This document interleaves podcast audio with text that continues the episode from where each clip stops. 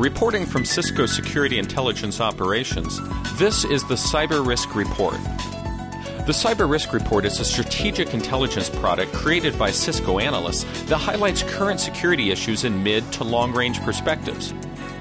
The report addresses seven major risk management categories, including vulnerability, physical, legal, trust, identity, human, and geopolitical.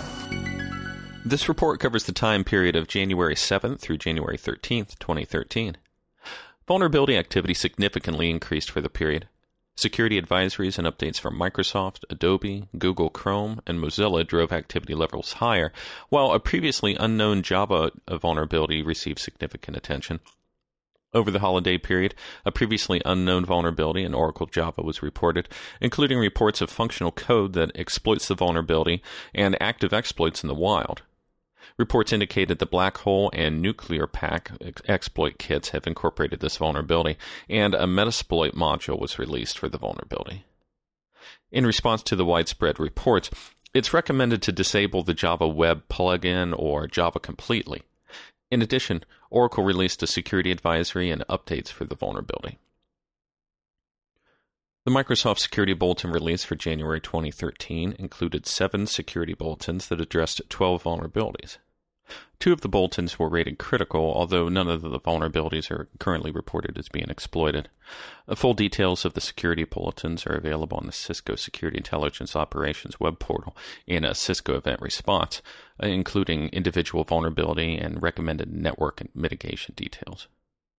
Adobe also released security bulletins for Adobe Reader and Acrobat addressing 27 vulnerabilities, and a second bulletin addressing vulnerabilities in Adobe Flash Player. Mozilla and Google released security updates for Firefox and Chrome browsers addressing multiple vulnerabilities. Other activity included updates to multiple vulnerabilities in Ruby on Rails, uh, NVIDIA Driver, Symantec PGP Desktop, and Red Hat products. Cisco released uh, two security advisories for the Cisco Prime LAN Management Solution Command Execution vulnerability and Cisco Unified IP Phone Local Kernel System Call Input Validation vulnerability. Threat activity continues with Operation Ababil launching additional attacks on U.S. banks and multiple new and updated spam messages attempting to exploit users with messages on the themes of uh, package deliveries, electronic receipts, and account activity. Additional malicious spam and phishing messages were reported attempting to exploit users with false Microsoft Windows updates. IntelliShield published 155 events last week, 91 new events, and 64 updated events. These alerts are available via the IntelliShield Alert Manager service. Visit www.cisco.com slash go slash IntelliShield for more information. Moving on to the physical risk management category. Medical facilities, local governments, and the Center for Disease Control and Prevention are reporting that the 2013 flu season has reached epidemic levels in several locations across the United States. Major U.S. cities have declared medical emergencies due to the high levels of activity, causing healthcare workers to take exceptional measures to handle the caseloads at hospitals and emergency rooms. More than 40 states are reporting widespread activity levels. The 2013 flu season is proving to be a severe one, and uh, we're only now beginning to reach the peak of the season. Uh, organizations are advised to coordinate closely with local authorities to receive the latest information on the situation in their areas, including measures to control further spread of the virus. Office and school environments can be particularly sensitive to the spread of the virus. Uh, organizations may consider additional cleaning and disinfecting measures, as well as exercising remote worker options to reduce exposure. Electronic devices such as keyboards, printers, fax machines, and conference room equipment may require special cleaning procedures due to their sensitivity to moisture and widespread usage. Next, in the legal risk management category, the United States Federal Trade Commission accepted a settlement with Google involving a legal case investigating unfair practices related to Google's search technology and AdWords service.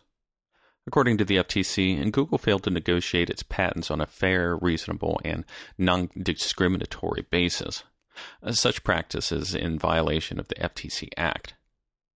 Google voluntarily agreed to change its practices regarding AdWords displayed in its search services, allowing easier combinations of AdWords with third party services.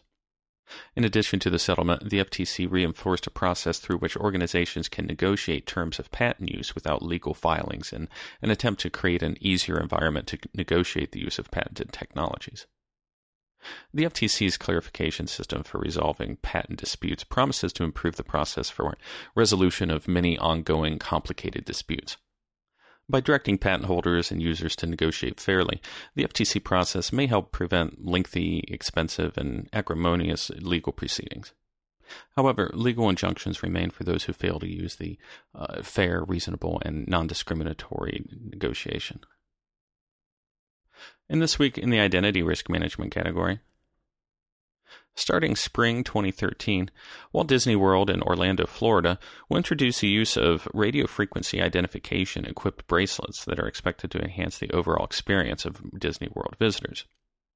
The RFID bracelets, uh, part of Disney's new vacation management system, MyMagic Plus, uh, will be used for several functions such as passes to enter the parks and hotel room keys.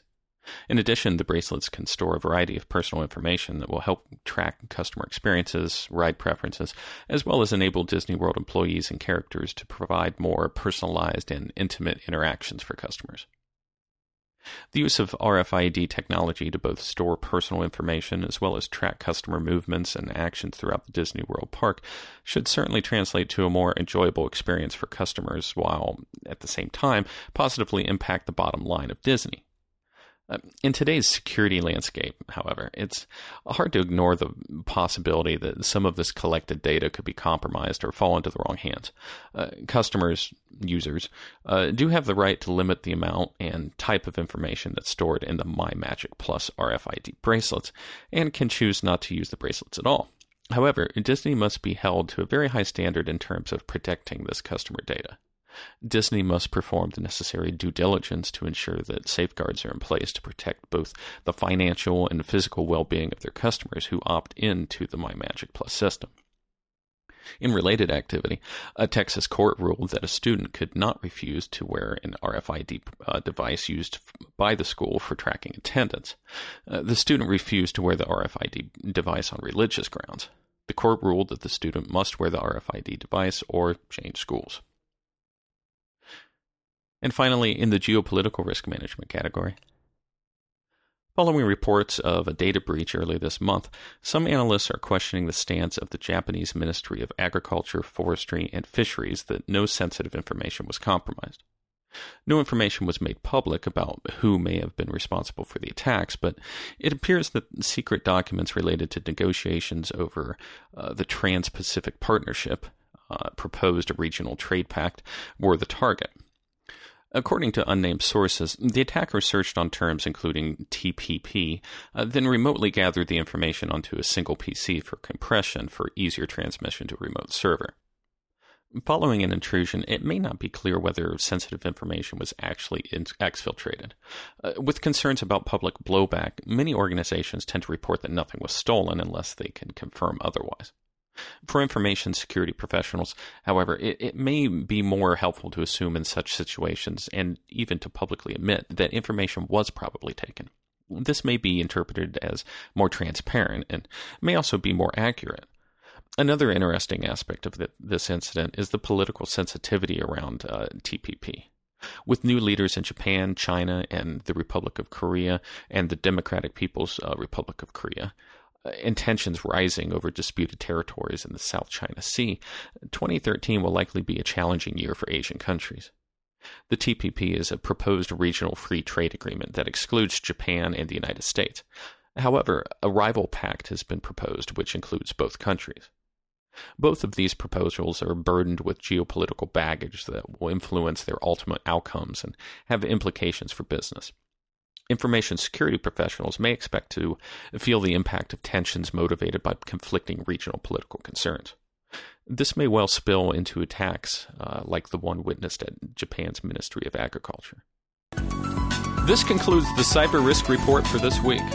To read the full report, visit www.cisco.com slash go slash SIO and select the Cyber Risk Reports link.